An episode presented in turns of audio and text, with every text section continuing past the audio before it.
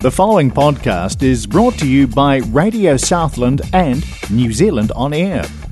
Radio Southland is a community access media station based in Invercargill, New Zealand.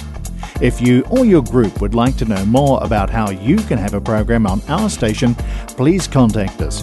Visit our website radiosouthland.org.nz for our contact details.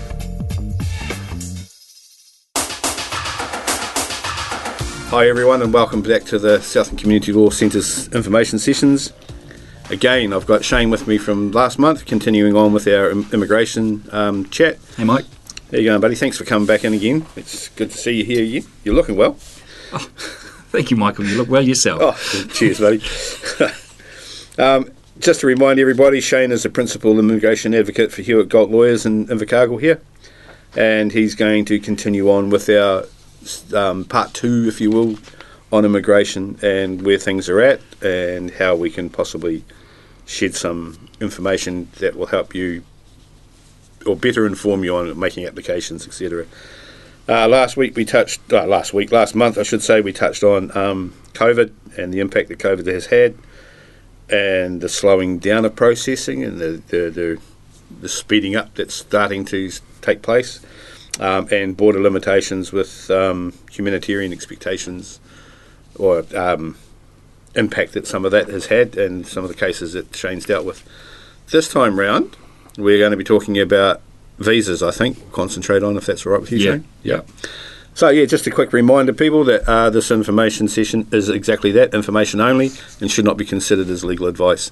If you want legal advice on your matter, please contact our officers on 0800 55 0800 um, and we will set you up with an appointment with the relative people for your particular issue. All right, Shane, visas. Yeah, okay.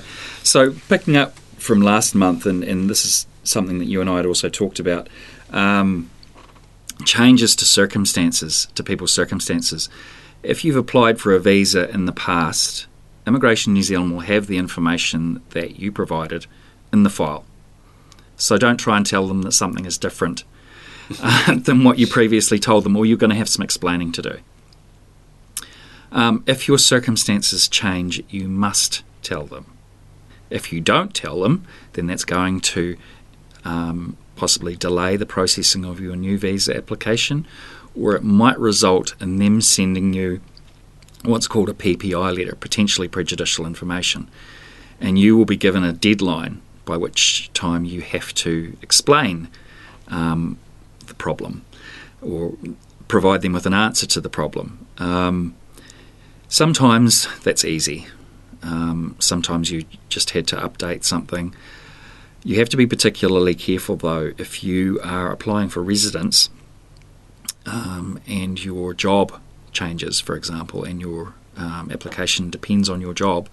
You really need to get in there quickly and let immigration know what's happening because um, they don't take it well if you make a false declaration or if you fail to update them with relevant circumstances. They look at that as lying to them at minimum, or well, not at minimum, sometimes lying to them or misleading them, um, uh, lying by omission, and then you'll have some explaining to do. It's always better to front foot um, situations with immigration. If you talk to them, they are much more likely to be lenient with you than if you try and hide something and it comes to light later on. What sort of things are we talking about that people are, are omitting, shall we say? Uh, sometimes it's a. Um, well, we were talking about partner visas last time. Um, sometimes a relationship has broken down, and the visa might rely on the relationship being genuine and stable and people living together. I have seen cases where um, people have said, Look, you pretend that you're still living with me, and we'll get a visa sorted, and then we'll go our separate ways. Um, that's not cool. yeah, I can understand that. um, immigration will actually come down hard on both people um, because it's an offence, a criminal offence, to um, provide false documentation or to provide inform- information to immigration that you know is false and that has helped someone get a visa. So um, you can be prosecuted and hit with a fairly large fine. And I'm not just talking a couple of hundred; we're talking thousands of dollars here. So, or even tens of thousands if, if it's um, not just partner visas, if it's an employer who's providing false documentation or somebody else um, falsifying documentation to help someone get a visa. Um, you can be looking at prison time as well, depending on how severe the, the offending is. So. Okay. Oh, yep. You've been warned, people.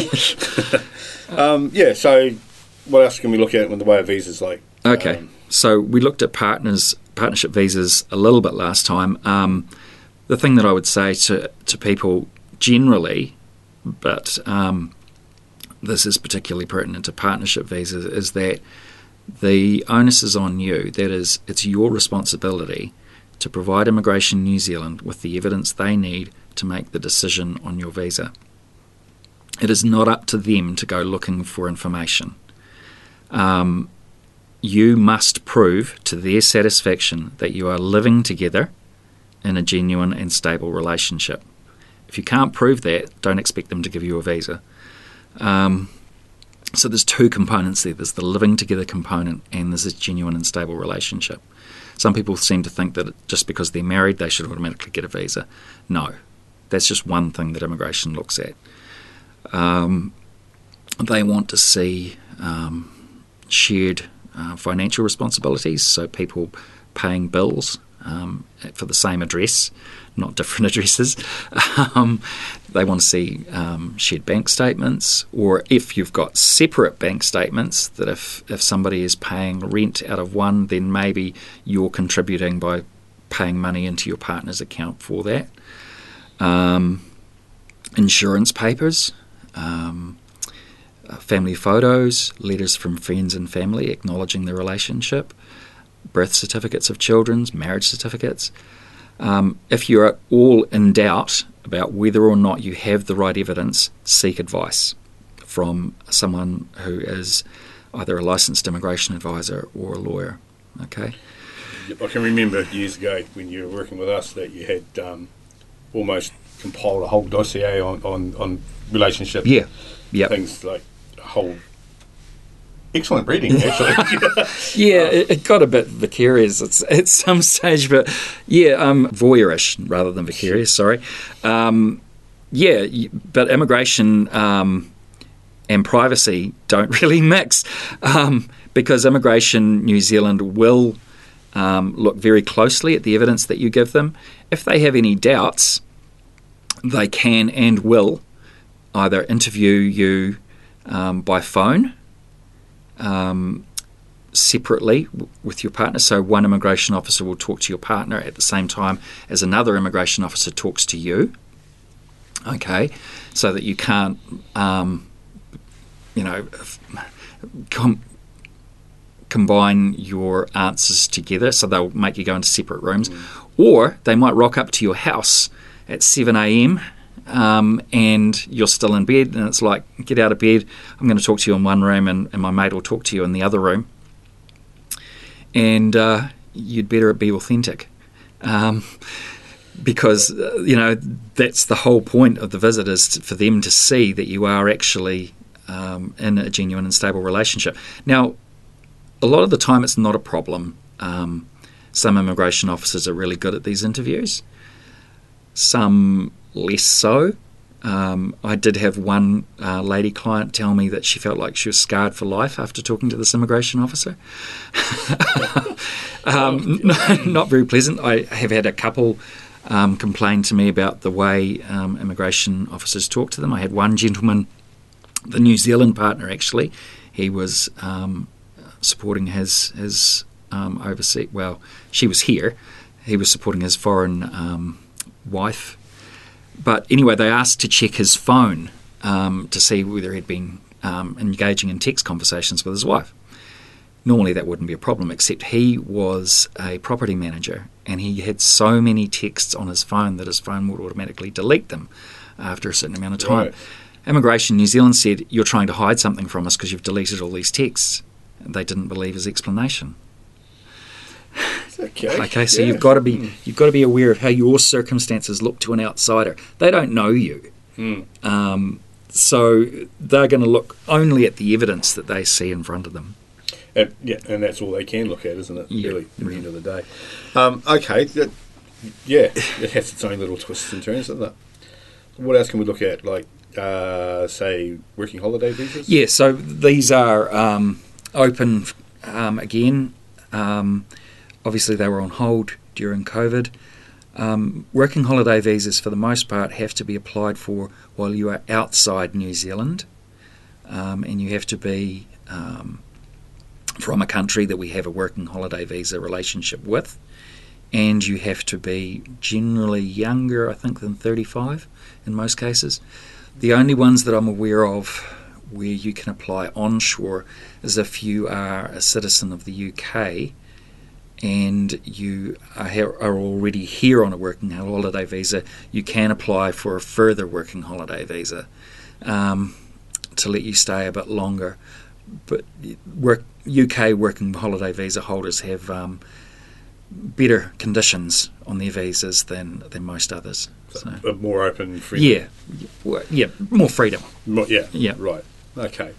Yes, so um, working holiday visas, these are one of the ones that are very much individual circumstances because there are different rules for every country.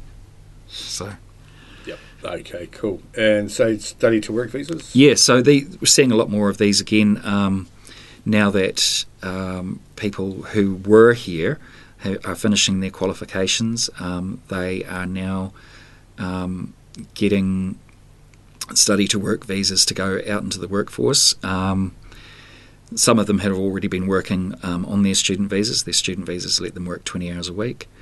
Um, the study to work visas are good because they have what are called open work conditions, so they can work for anybody in any occupation. Can I ask that? Yeah. Yeah.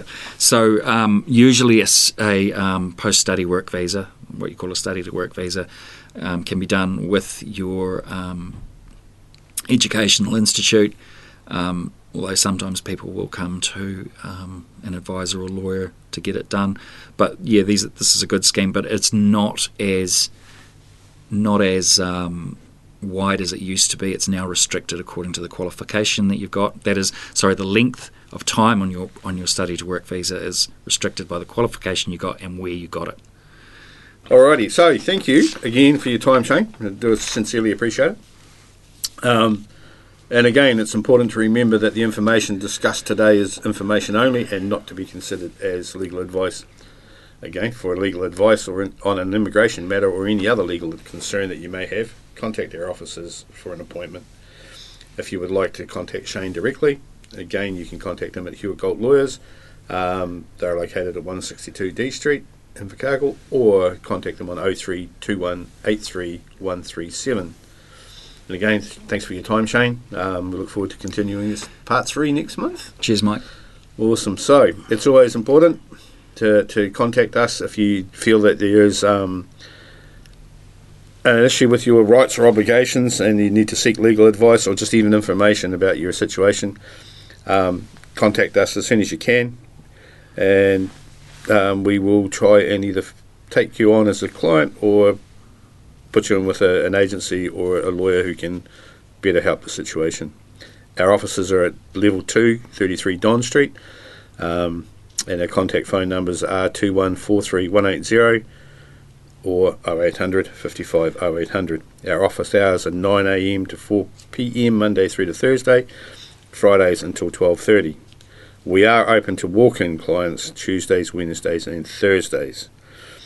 2023 sees us returning to our rural outreach clinics throughout Southland. And if you wish us to um, see when we're next in your area, please contact us again on 0800 55 0800 to make an appointment um, and we can pop in and see you. And that's it again for us today. Thank you very much. The preceding podcast was brought to you by Radio Southland with the support of New Zealand On Air. Their funding of accessmedia.nz makes these podcasts available. To find similar programs by other stations involved, go online to accessmedia.nz.